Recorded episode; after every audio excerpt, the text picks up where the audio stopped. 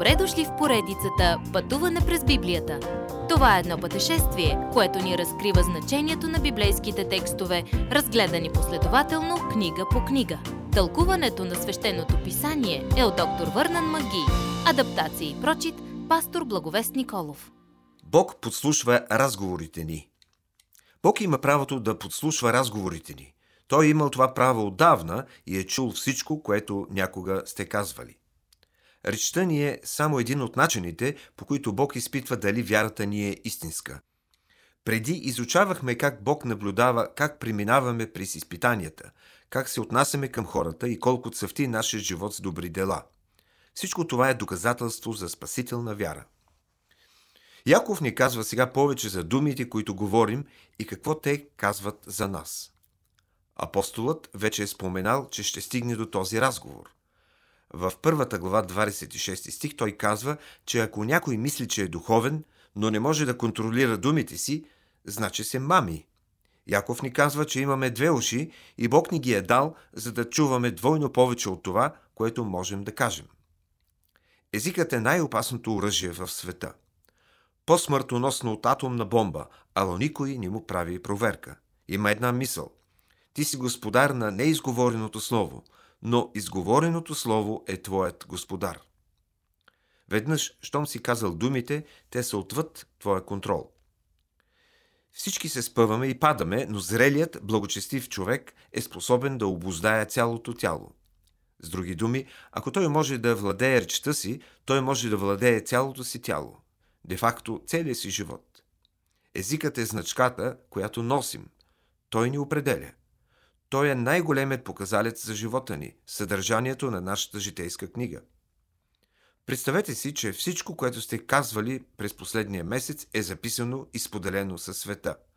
Сега сте готови да чуете различни начини, по които Яков описва някой, който не владее думите си. Първо, владеенето на речта е като да обоздаете кон с юздата в устата му. Юздата не е голяма, но държи своенравния кон обоздан и му прече да избяга. Големите кораби също се контролират от малко кормило, което малцина дори виждат. Свирепата буря може да тласка кораба, но малкото кормило може да го владее. Езикът също може да промени посоката на живота ни. Само език, който Бог е опитомил, може да бъде употребен от него. Няма извор на тази земя, който да дава и сладка и горчива вода, нито дърво, което да дава и смокини и маслини. Но думите ни могат да разкрият и истинска вяра. Дяволът използва малките ни езици да причинява такива големи беди. Злото в света не е просто човешко. То е човешко плюс свръхестественото зло отдолу и двете причиняват раздори и разкол в домовете и църквите ни. Но мъдростта, която е отгоре, е чиста, т.е не е смесена с лоши примеси. Тя идва пряко от Бога. Тя е миролюбива, ненатрапчива, отстъпчива, пълна с милосърдие и добрини, безпристрастна и искрена. Това са плодовете на вярата. Как да разпознаваме истинската вяра в Господ Исус Христос? Научихме, че спасителната вяра произвежда добри дела и издръжливост в изпитанията и тя също влияе на това как се държим с хората и как владеем думите си. Всички тези неща сочат към истинска вяра, очевидна в живота на някого, който следва Исус. Следващият път – разрешението за светските работи и войните. Уважаеми слушатели, вие чухте една от програмите в поредицата Пътуване през Библията. Ако ви е допаднало изучаването, заповядайте на www.ttb.bible, където има много и различни програми на български язик – ако свалите нашето мобилно приложение от ttb.bible, ще получите достъп до систематично изучаване на всяка книга от Библията.